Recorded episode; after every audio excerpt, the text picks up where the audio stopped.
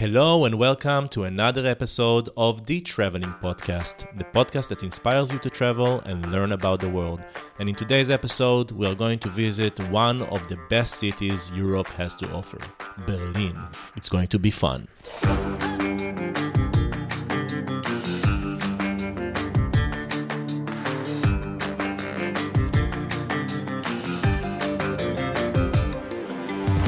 Today, I have a very special guest on the show. He is a local guide from Berlin and a true Berliner. We are going to discuss the rich history of Berlin and what made it into what it is today, which is a fun city to visit that has a lot to offer to any kind of visitor. Holger specializes in the culinary tours of the city, so we are going to discuss a lot about the food scene of the city, and I hope you guys are hungry.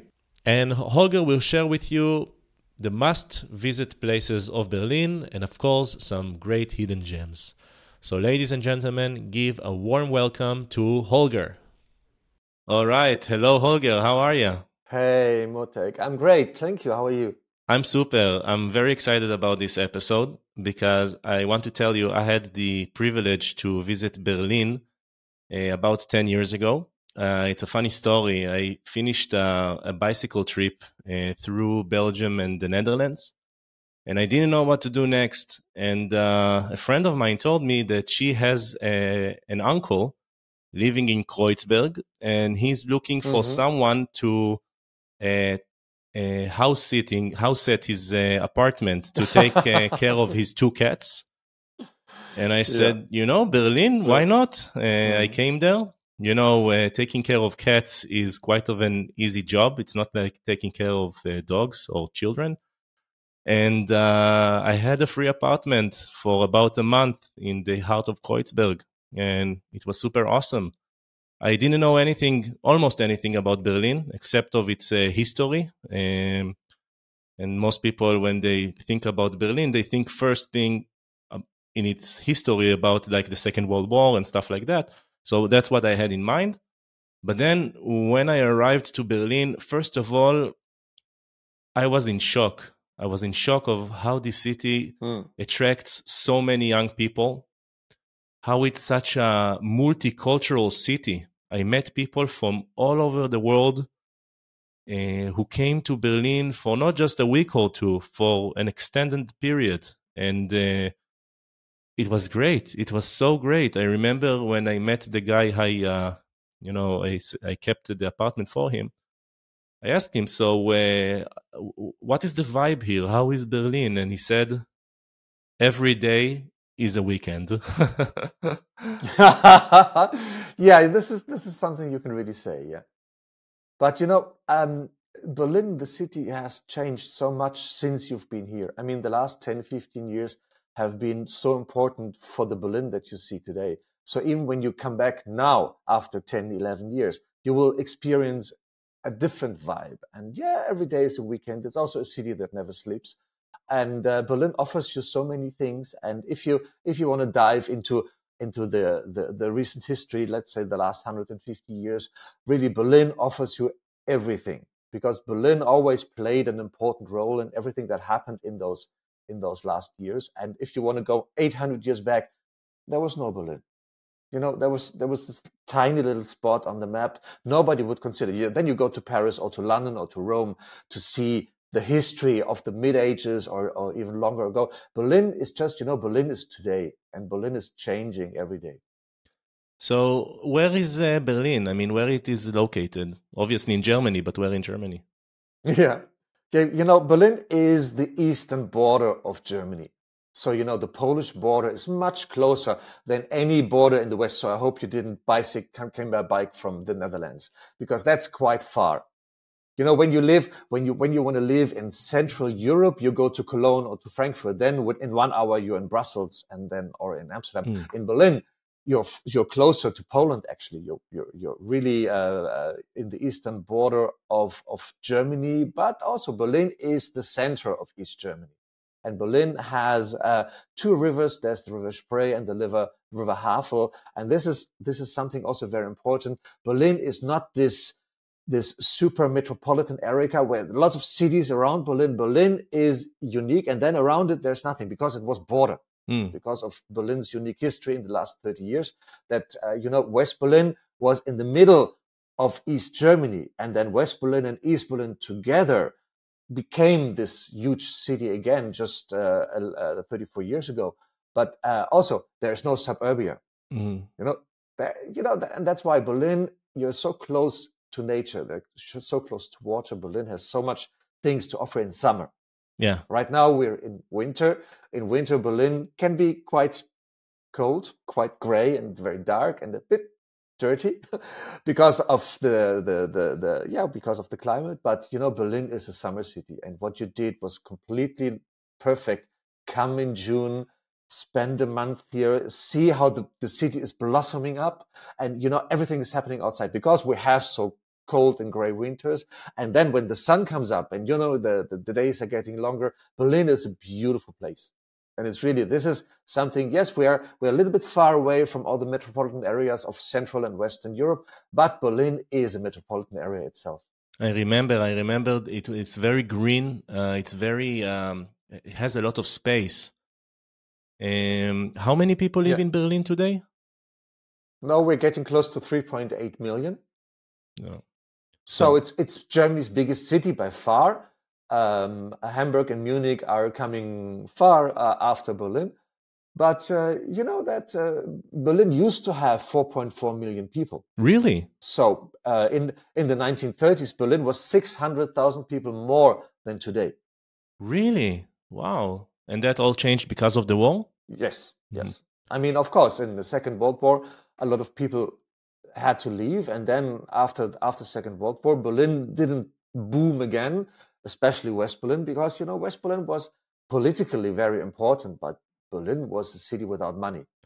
You didn't come to West Berlin because you wanted to make money, but because you wanted to live a free life. And this is what you had in Kreuzberg, because where you stayed in Kreuzberg, that was the eastern border of West Berlin.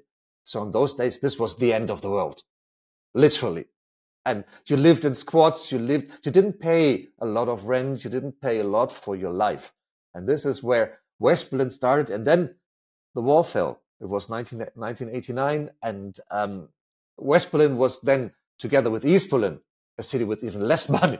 So that was, I mean, this was like really the first decade after the reunification. Berlin was a very free and fun city because there was so much space, there was so much potential. You could grow, you could do almost everything. And of course, this is changing today. I know that uh, Berlin is uh, more or less in the same size of um, of uh, London, which you know it's it's big. But uh, in London, I think there are maybe eight or nine million people living there. So it's like the same size, yeah. only half or even even less than half of the population of London. Now let's uh, go back and yeah. say, how did uh, Berlin start, uh, like as a city? When I mean, when did it start, and how did it evolve uh, throughout history? I mean, you can really say that Berlin, the first time was mentioned in the 13th century. It was 1273. So a long time back, but it was a small village of fishermen. And you can really say the first hundreds of years, Berlin was not that important. It was just in the 18th century that Berlin and Prussia, you know, there was, don't never mix Prussia and Russia. I mean, they were neighbors, but not the same. But Berlin was the capital of this German state. You know, there was no Germany then. Germany just united in the late 19th century. And until then, Berlin was a small little capital. And then in the late 18th century, Frederick the Great made Berlin a place on the map and made Prussia a place on the map. But this all then uh, Napoleon crashed everything in the beginning of the 19th century, and then uh, Berlin started to become, with the Industrial Revolution, become a center. But only 1871, when Germany was united, and Prus- the Prussians led this unification process. So Berlin became capital of this new Germany. And that's only 1871. Suddenly Berlin was, wow, we're here. And then the boom started. You know, before Berlin had 400,000 people, 400, 450,000 people, while London already had 3 million. Wow. And then Berlin grew from 18, 1815, 1860 to the the late 1920s, early 1930s, from 400,000 to four and a half million. Wow, what a boom! So i- 11, yeah, 11 times the people in only 80 years.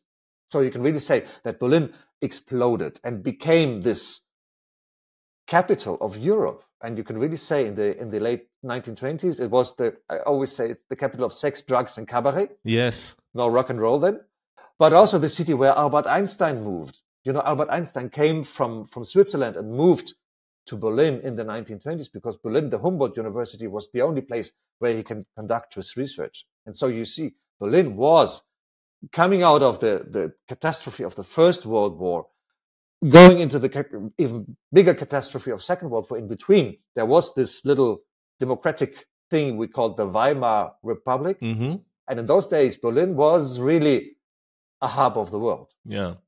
It's interesting that uh, even though the economical situation in Germany uh, after the First World War was catastrophic, uh, Berlin thrived. Like it was a center for culture, for art, for science.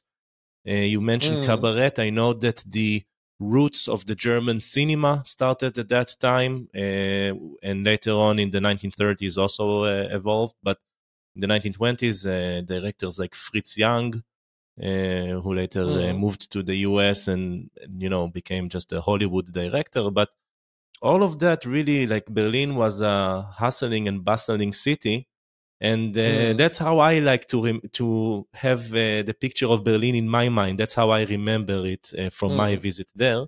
Yeah, yeah. And then, of course, Berlin uh, comes in the 1930s with the uh, uprising of the Nazis, and um, I think I think I heard somewhere that uh, even um, Hitler didn't really like Berlin. He said that it was like, uh, Oh, he hated it. yeah, He hated the city. It was the last city where he had the majority of votes. You know, never forget Hitler got voted. He got elected. you're right. No? But you know, Hitler came from Hitler came from Munich. Southern Germany, Bavaria was his his homeland. He started in the in the early 1920s in Munich, and then realized, oh, I have to go. I can't go against uh, the, the state, so I have to go through the institutions of the state.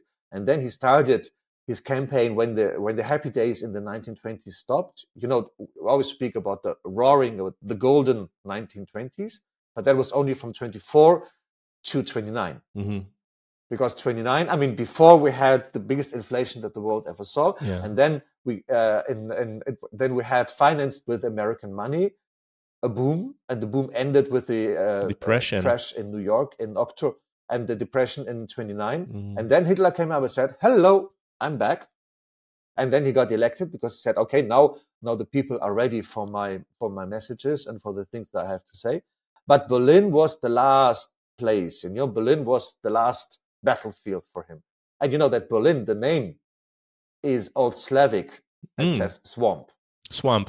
so his capital uh, his capital named after a slavic name he was the biggest fan of the slavic culture you know. oh, of course, of course, he was. That's why he always uh, said oh i have to rename berlin into germania. Mm, yeah, tear down the whole city and build something bigger yeah. yeah yeah. Sure. So yes that's why hitler you know uh, berlin was too communist too left too too poor. Berlin, of course, during the war uh, was bombarded and destroyed, and you know, ev I think a lot of uh, our viewers and listeners have these uh, pictures in their in their heads of uh, bombarded Berlins and all of the destroyed uh, buildings, Yeah. and the and then Berlin um, entered into uh, an era, a new phase that lasted uh, until. Uh, 1989 and that's when it was split to yeah. was split to West Berlin and East Berlin. And I must say that um, even today, uh, fast forward years later, you have that separation, not in a physical sense, there is no uh, wall, but people refer to East Berlin and West Berlin. So, can you explain to the audience how Berlin yeah. how Berlin is situated on the map, kind of? Yeah. First, uh, Berlin was divided after Second World War. First, Germany was divided in four sectors: four Allied powers: Britain, France, America, and the Soviet Union. So Germany was divided in four sectors, and also the capital Berlin was divided in four sectors. And then the, the, the three Western allies, they formed West Germany. So the French, British, and American part of Germany became West Germany, and the Soviet sector became East Germany. And then also the three Western allied sectors of Berlin became West Berlin, and the Soviet sector became East Berlin. So the wall was in the end between the three Western allied sectors and the Soviet sector. So this was the situation between, let's say, 49 between 45 and 49, I mean, the years after the war, mm-hmm. the, the, the, the, Germany settled down. And then 49, the two states were formed, West Germany and East Germany as independent states. And then Berlin became, West Berlin became this island in the middle of the Soviet, uh, of the Soviet uh, sector because the Soviet, yeah, got the eastern part of Germany and Berlin was in the heart, like I explained before, Berlin was in the heart of East Germany. So West Berlin, the three Western Allied sectors, were, were isolated. Yeah. And that's what I said. The eastern border of West Berlin was the most eastern part of the western of the capitalistic world and like the, the needle in the flesh of the Soviets and the East Germans. Yeah, it's important to emphasize on it because uh, I didn't know it. I think a lot of people think in their imagination that the border, the actual border between the Soviet world and the Western world, was right there at the heart of Berlin, where there was a border there, but Berlin, West Berlin, was an island state, you can say, or an island city yeah. in all of a larger area, which was Eastern yeah, yeah. Uh, uh, Germany. And uh, in 1989, uh, the wall uh, uh, falls down. I don't remember it because I was born yeah. in 1989. yes, but uh, good for you. Thank you. But uh, I, everybody knows those amazing and uh, like moving uh, videos of people, just random people coming with uh, sledgehammers and breaking the wall and taking pieces of the wall you know, as a as a souvenir, as which a uh, souvenir, yeah, exactly. Which today, uh, one of those souvenirs cost a lot of money. But everything that you can buy today is not real anymore no, because huh? they're all gone. Yeah. But this is really something you have to understand that I mean, there really two systems came together, and this is why the, the, the merge between East and West really took a long time because people grew up. I grew up in West Berlin. I'm a born West Berliner. You know, I grew up in this in this uh, in this little island and there was a wall around this island. And then suddenly you know i was a student. I was i was 20 when the wall came down already. I was in my first semester and i was really you know that was it was a thursday night and you know we were out in the with the uh, the the new colleagues the new students. We were out yeah you, you drink a beer. You come home late. And i didn't live very far from this first checkpoint that was opening up and where all these east german cars were going through to West Berlin. So going from East Berlin to West Berlin. And I came out of the subway and saw all these East German cars coming. And I said, what? I mean, usually you don't have East German cars in West Berlin. So I said, shit, something happened and I missed it. I was too late. You know, there was no mobile phone, no internet in 89. So just run home and turn the TV and I said, Oh my God. it was, it was really a big moment. And then you, you realize, oh my God, something is happening here. But you have to understand, everybody was afraid. Really? The first hours, the first days. Yeah, because what happened in Beijing just in summer before you had the massacres on the Tiananmen Square in mm. June, between June and August the same year. So nobody knew what will happen.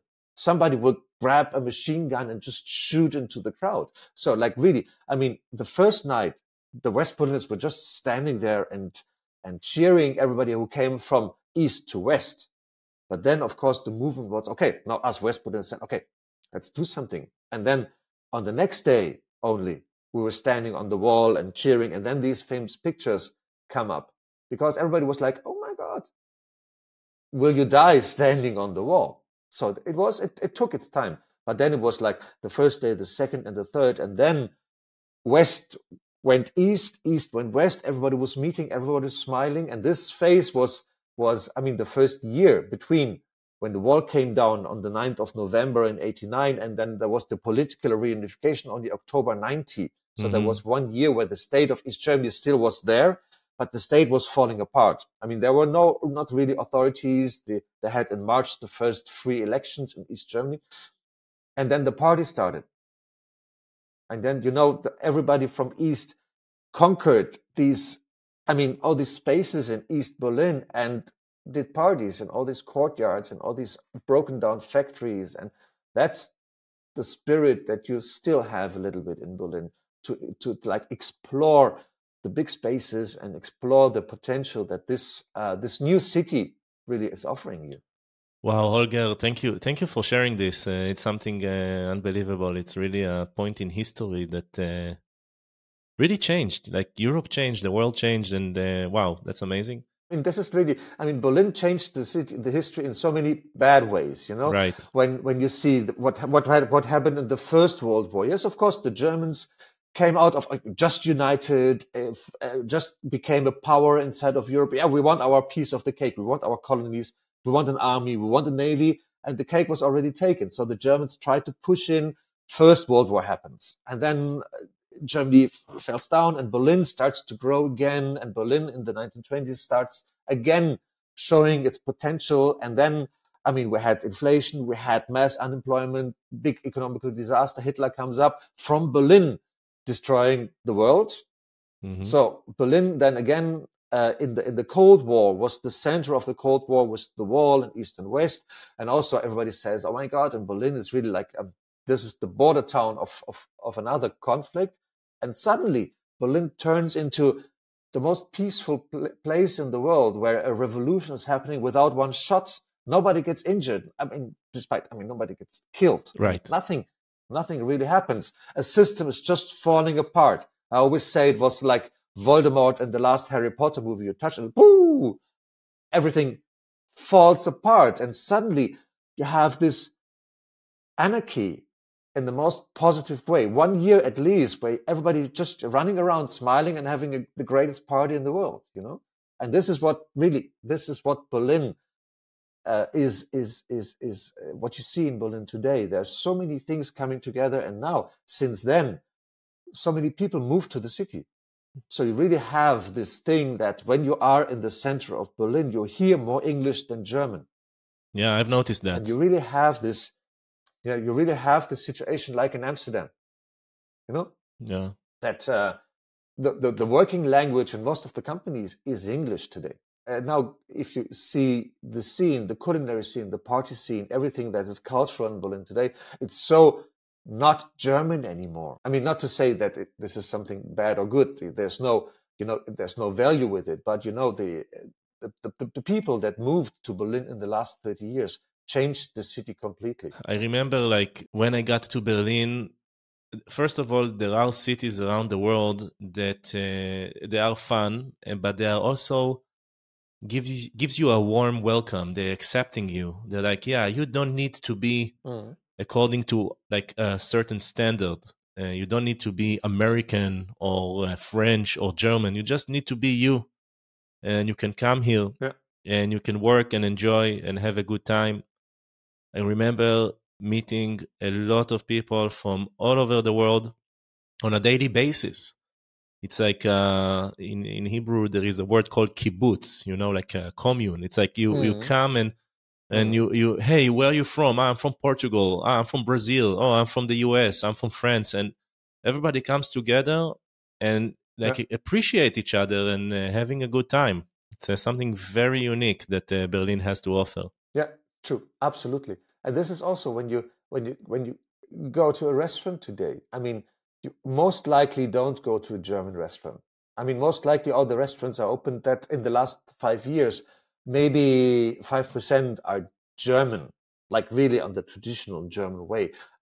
You know, it's always this influence. It's what you have in Tel Aviv. All these people, all these na- nations and, and, and, and culinary scenes coming together and mixing.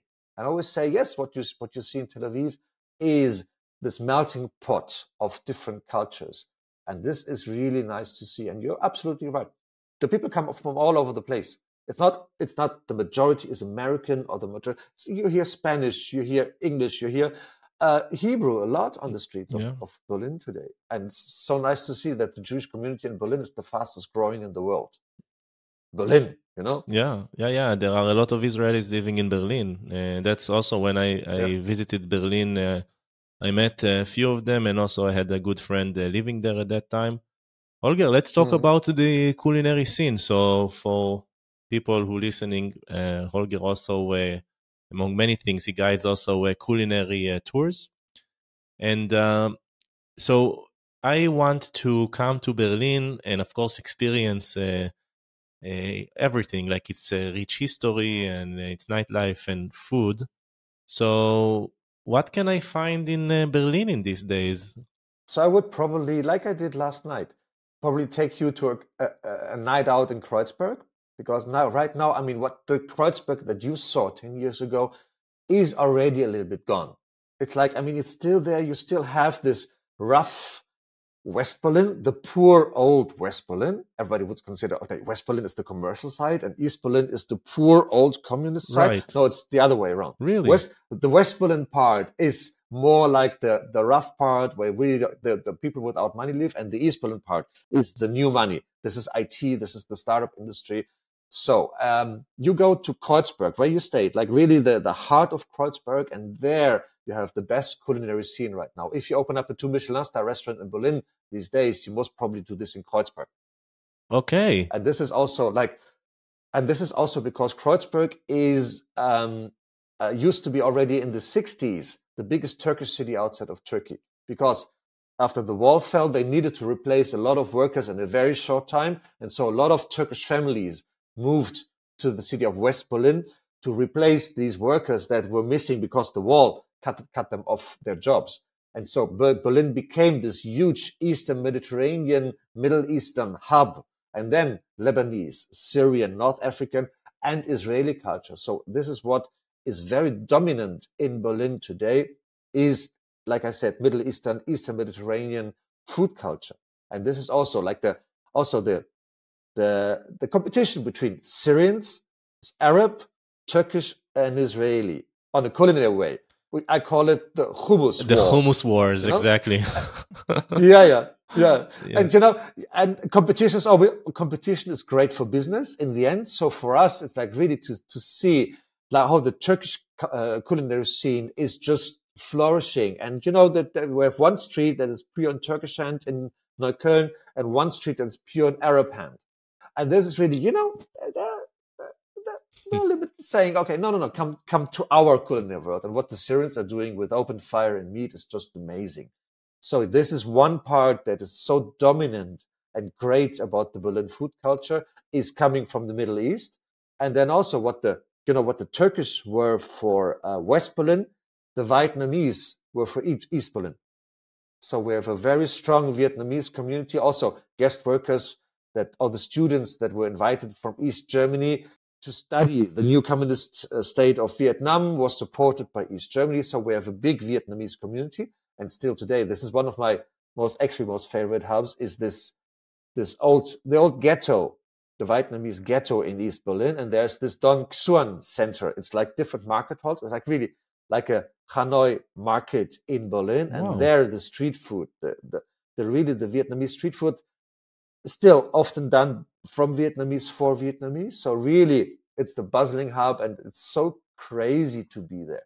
And this is what I say: first, see Kreuzberg, see the Middle Eastern heart of Berlin, and get all these these flavors of the Middle Eastern cuisine from the Turkish, from the Arab, from the Israeli, from the North African background, and then go to the Vietnamese center in in Lichtenberg, go to the Dong Xuan, and then you have like really two amazing melting pots of new Berlin culture, and this is and this is just very international. It's Eastern Asian and Middle Eastern culture. Wow, I'm hungry already. um, you know, Holger, I think first we should um, explain to the audience how, uh, like, what are the main areas of Berlin? Because you mentioned Kreuzberg, but there are others. Can we mm-hmm. say just a word about how, yeah. what they are? Sure. If we start with Kreuzberg, Kreuzberg is today a Kreuzberg and Friedrichshain. These are the on two sides of the river Spree. Kreuzberg is old West Berlin. Friedrichshain is old East Berlin. Today they form one district, but this is just only on the organizers on the organizational side from the city. But these are the two party centers of East and West Berlin. Both sides on the on the Spree connected by one beautiful bridge. But this is like really, you go to Berghain or you go to the RAW area in Friedrichshain or you go to Kit Kat Club in Kreuzberg. And these are like, you know, these are the, the centers of Berlin nightlife. And this is something you just, you just go there, follow the people, follow the masses in the end, and you find the right areas and the right clubs. But uh, this is, you know, for the nightlife.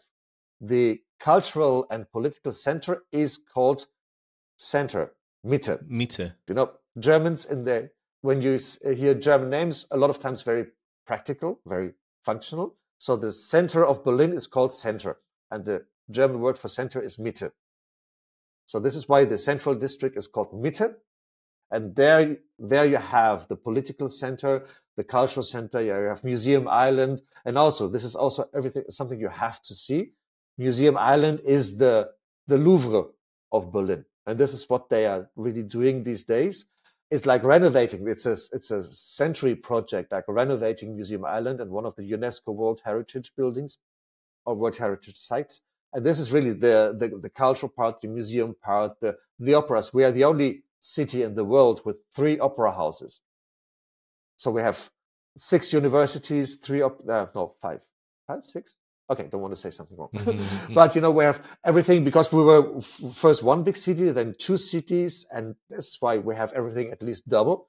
We're the city of zoos, actually. Did you know? No. The the West Berlin the West Berlin Zoo is the one with the highest number of species, and the East Berlin Zoo is the largest zoo in the world. So there are two zoos in Berlin.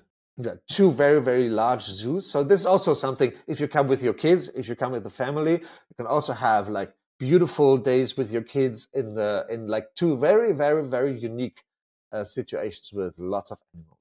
But uh, you have, like I said, Kreuzberg, Friedrichshain, and Mitte. These are the, the, the, a little bit on the eastern side, like eastern part of West Berlin and the heart of old East Berlin, Friedrichshain and Mitte. And then you have the more a little bit more residential areas. Then you go to Prenzlauer Berg. This was the, the, the workers' district of East Berlin. Today, the most gentrified, highly luxury renovated, very, very beautiful residential neighborhood. No more party there, but great restaurants, a great culinary scene, and a really, really beautiful neighborhood. And then you could also go to the old center of West Berlin. And this is also very, very important a lot of a lot of touristic action takes place in East Berlin, and the, the old center of Berlin that became the center of East Berlin, but the the relatively new center of West Berlin, Charlottenburg and Schöneberg, these are also something every every every guest of Berlin should see and should get this this other idea of Berlin, this other picture, this other uh, uh, yeah, really like the, the old West Berlin that was falling into a big hole when everybody was facing each. You know, everybody was going to East Berlin. East Berlin was the thing that happens. Everybody thought, oh, West Berlin is boring. Yeah. But also since five years, there's the, the little bit of a renaissance of old West Berlin. And I have a lot of friends, Israeli friends, that actually all moved to the east and now they're moving west because the east is now boring. And they said, okay, we need something new. So we moved to the old city center of West Berlin, the districts of Schöneberg and Charlottenburg. Wow, you know, it's amazing you're saying it because uh, when I was in Berlin, that's what uh, people told me. Oh, don't go to the western parts of Berlin because that's the boring place. Go to the eastern parts. That's yeah, where yeah. the fun stuff is is there. And uh, it's uh, I see the Berlin is a changing city. It doesn't stay the same, and uh, it's good to know you know, nothing is really fixed. There's a, a, a, famous quote: "Berlin will never, will never be, will always become." Mm. You know, the city is so so dynamic, has always gone up and down. You know, total catastrophes, total destruction, complete restart of a new system, and this is still Berlin is still pressing the restart button constantly, and this is nice to see. And and people people are really adopting it, and this is nice. Kreuzberg is a center for uh, Middle Eastern uh, cuisine and Vietnamese. Um, can I find other uh, interesting uh, like food centers or like food hubs in uh, Berlin? Of and this is the point. There are too many to really point out something. And there's always this important question, Holger. What is your most favorite restaurant in Berlin? I don't have because you know every day it's a different one You know, it's it's like if you're in New York. Of course, there are some places. Okay, I go there regularly, but just because you meet the right people there, not because the place is the best. Is there a best place? Not really. Is there, you know, is there one cuisine that I say this is the one that you really have to? There's so many.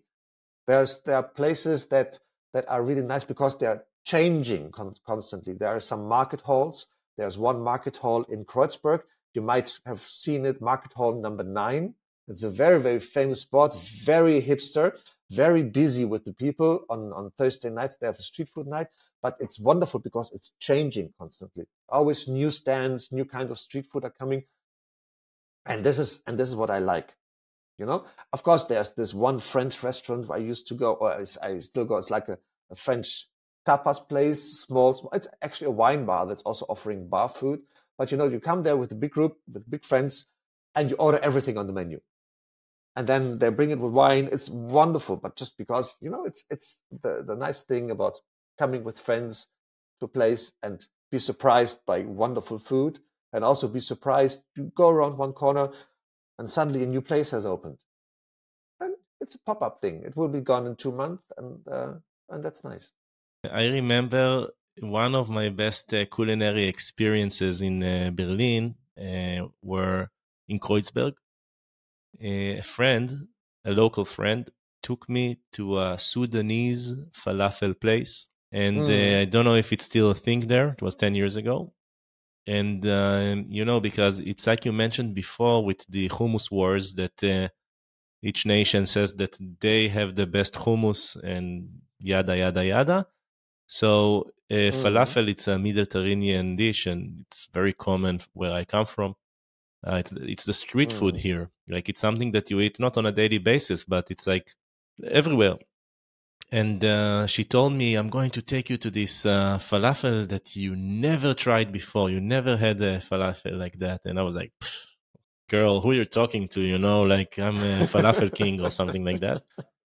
and then she took yeah, me to yeah, this uh, Sudanese place, and uh, it really wow! This was a whole different kind of uh, falafel uh, experience. Uh, it's a really different falafel that what I know. They took a falafel with uh, sweet potato and tomatoes with peanut butter sauce, and it was wow, amazing, amazing. That was so.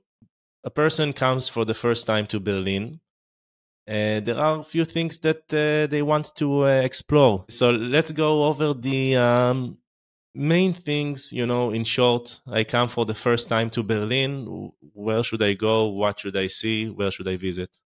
Now, really, the first thing you should do is like really doing the center because, like, doing the main site. There's one beautiful walk. You can start at this famous gate at the Brandenburg Gate that was the western border of the city. So there's a gate, city gate, and there is the political center. There you can see the Reichstag, the German Parliament building, and then walk from the uh, Brandenburg Gate, this huge boulevard, we call it Unter den Linden, under the linden trees.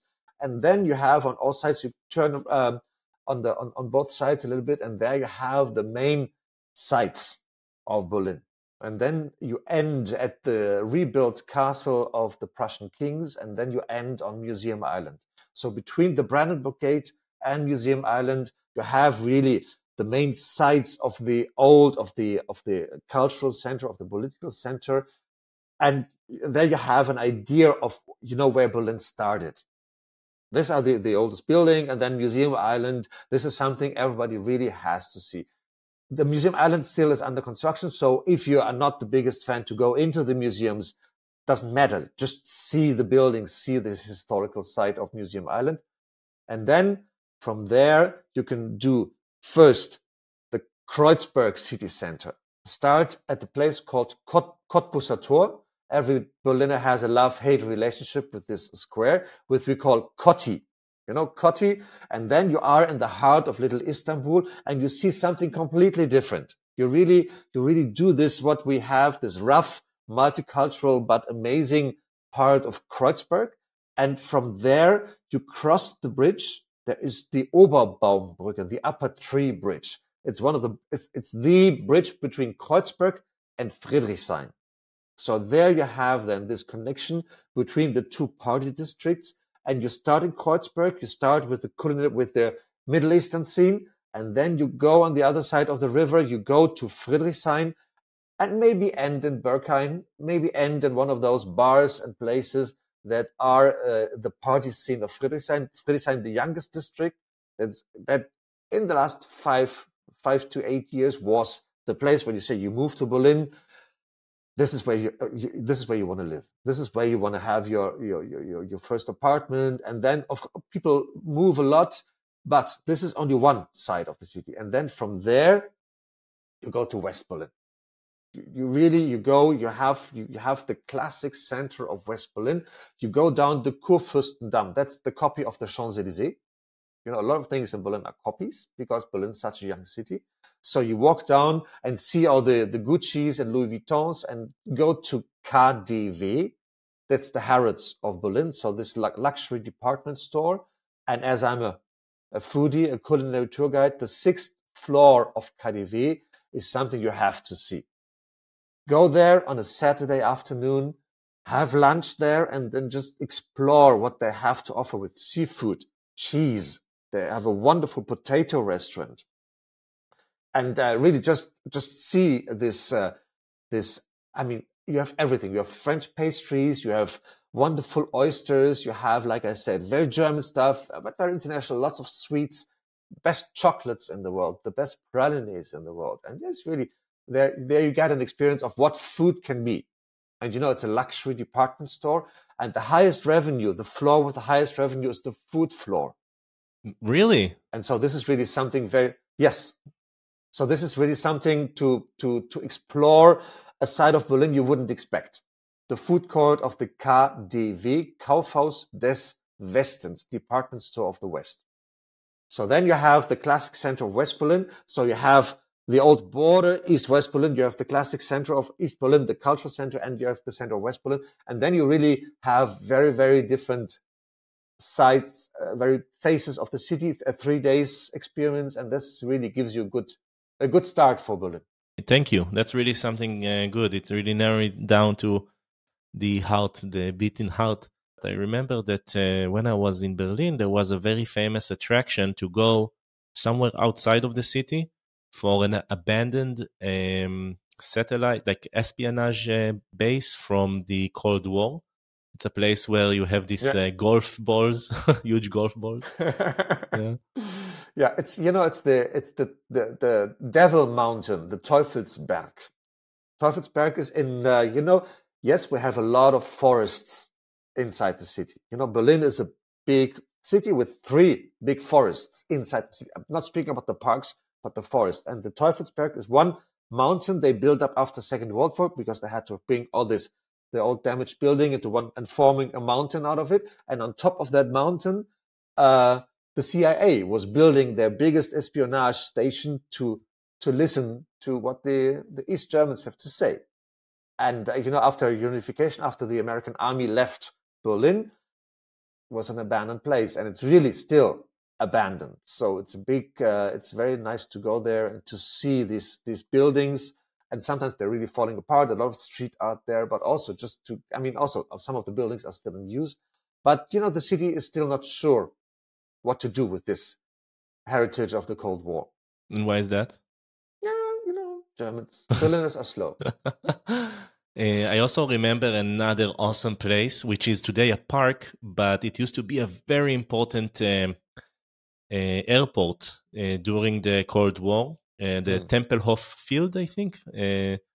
it's yeah, correct. It's where they yeah. had the air train, like the point of air, the airports is a big thing in Berlin not only i mean we had three when the wall fell we had three airports there was the old nazi airport this is tempelhof used to be the biggest building in the world it's a it's a it's a big round building it's it's a very strong, it's typical Nazi architecture.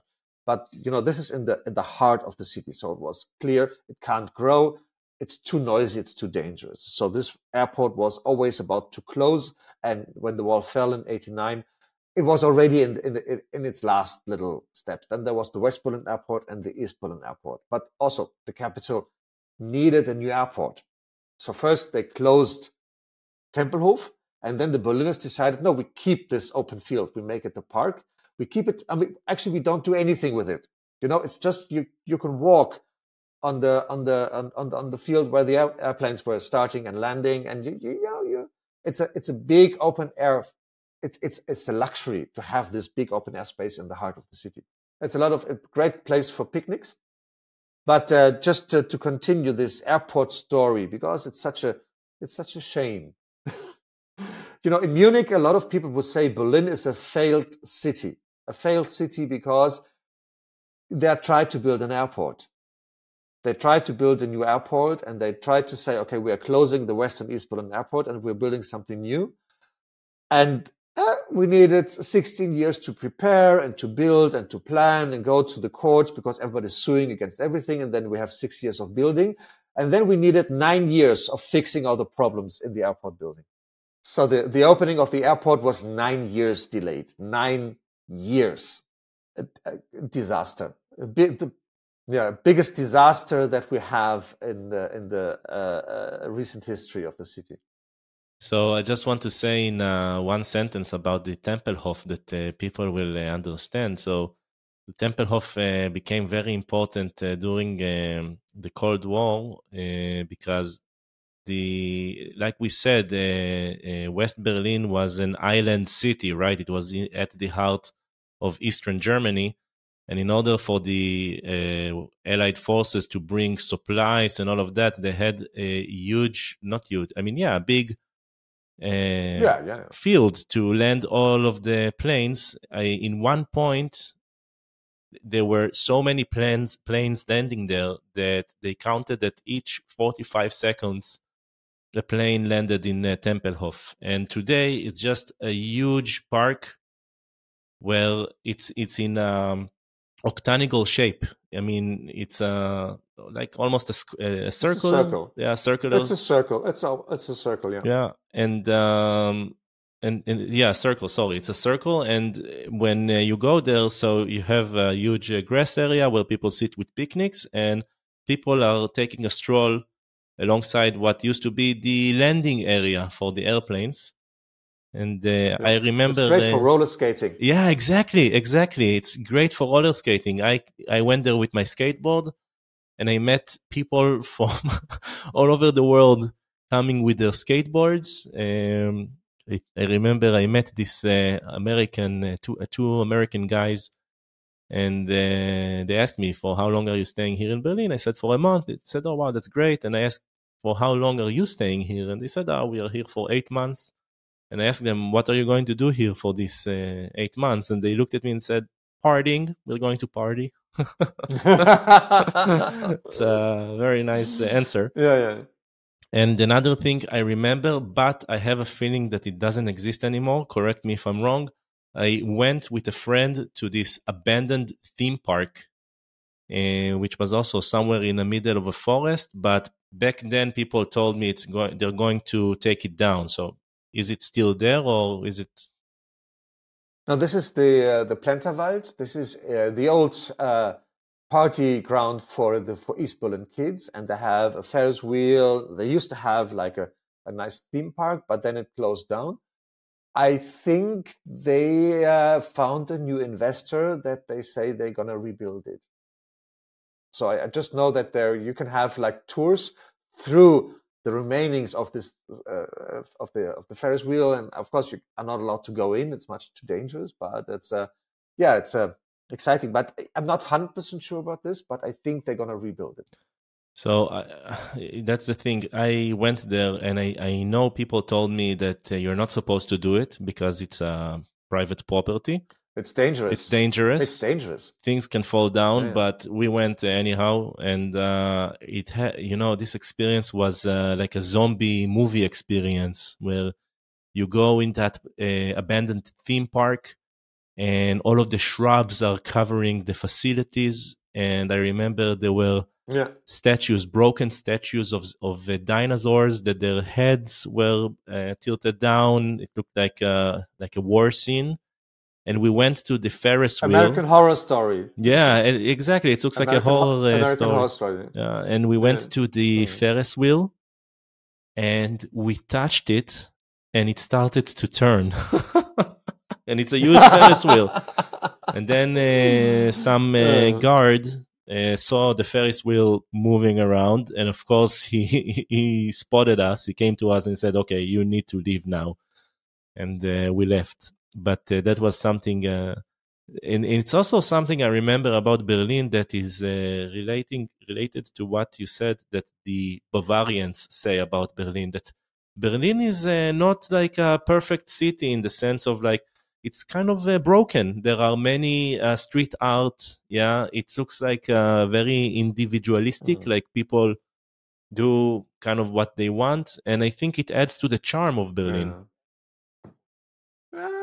But you know, uh, a functioning administration sometimes helps. I mean, you have to if you you know if you move to the city and you, you become a citizen, you know, you, there are some administrative processes you have to go through. You're waiting for some papers and you need these papers because you can't get a job. You can't start your job without the paper. And then you sit there and just wait for the paper. Wait and wait and wait. And you, you're calling them three times a day and say, okay, you just need a stamp and sign it. Yeah, yeah, we will do this. And after some month or so, it's, you know, you can say it's charming, yes, but on the other side, it's nice when things are moving and functioning and working, and especially everything that's connected to the Berlin administration. Sometimes you really say, "Oh my," I don't want to say something bad right now, but you, you know, sometimes you want to go to Munich and say, "Yeah, when things are working, it's nice." it's, it's, it's also a good part. Yes. Okay, Holger, I'm coming now to a fun part of uh, our episode this part is called the House of Fun. and uh, yeah, very important. House of Fun is basically where you recommend a certain place. It can be in Berlin or maybe outside of Berlin for a weekend getaway. It can be like a retreat or something like that.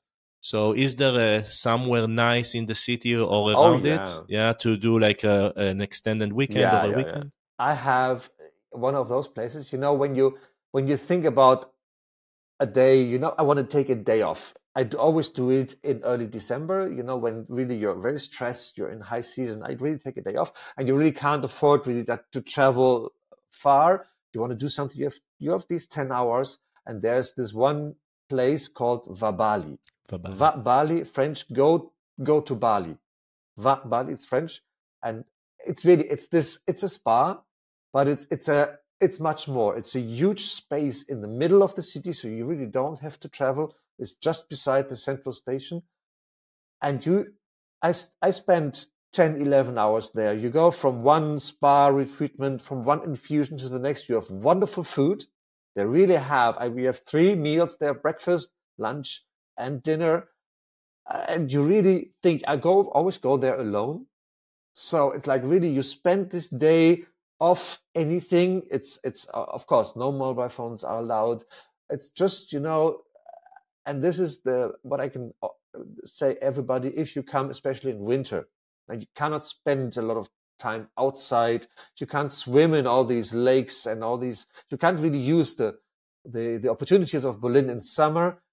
Go there for a day and it's really it's it's an amazing place it's called vabali it's very close to the central station and it's my absolute place of fun in berlin where you can really say it's a full day experience wow that sounds so good sounds so good especially now in this time of year so i'm getting now to another fun part of the episode uh, which I'm already I'm go- I'm already seeing that it's going to be a bit complicated with with Berlin, but we'll go step by step because there's a lot to do there.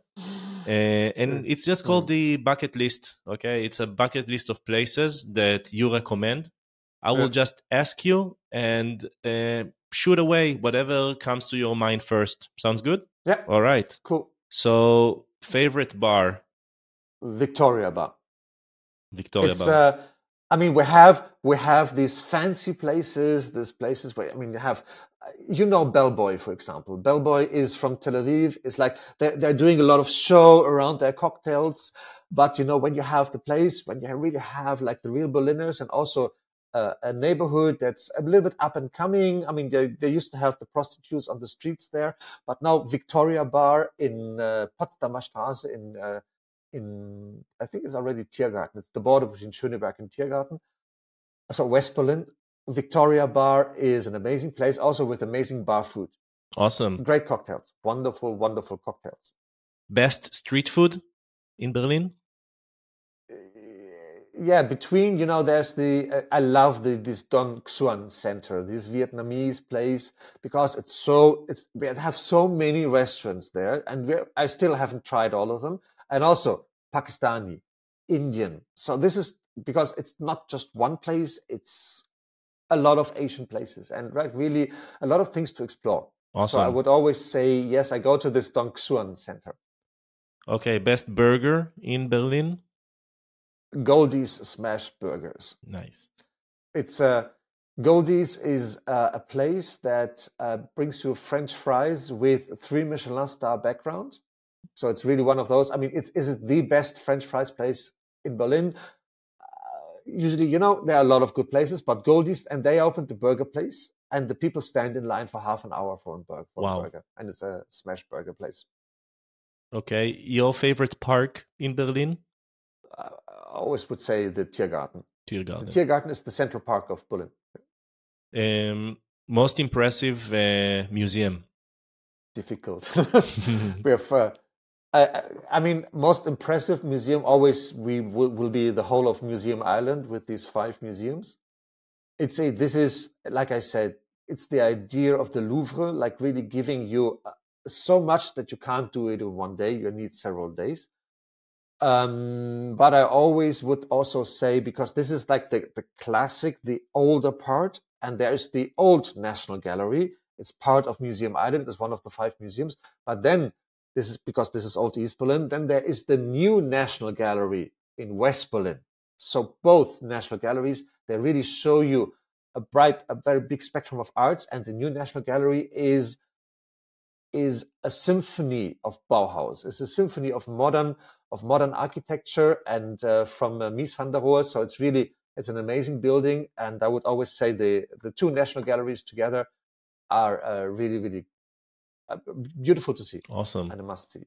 Best hotel in Berlin. Awesome. yeah, I, there is a actually there is the Hotel Telegrafenamt. It's a it's a it's not the cheapest hotel in the world. Yes, I know. It's a it's a, in in Berlin Mitte, this central district, and it's an old. It says uh, it's an old part of the. You know, when you want to send a telegraph in the 19th century, this is where you go. It's a huge building, and uh, what is so nice about it because the, the guys, it's it's not a chain. The guys that were opening this hotel, they don't come from the hotel business. They come from gastronomy, but mostly from uh, from restaurants and it was their dream to open up a, a hotel.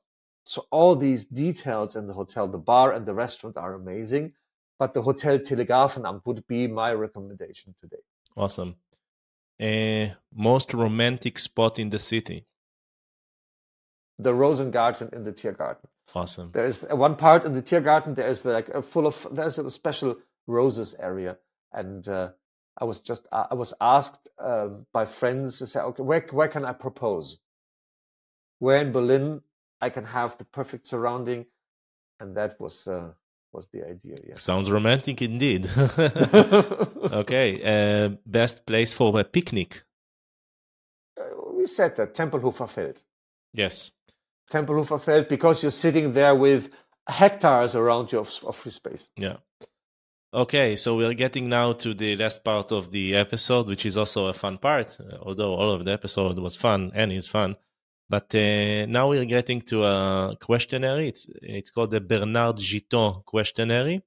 Bernard Giton was a famous alpinist who worked mostly in the 40s, in the 50s, in the in France, and he used to ask uh, his uh, uh travelers these uh, types of questions in order to get to know them a little bit. So.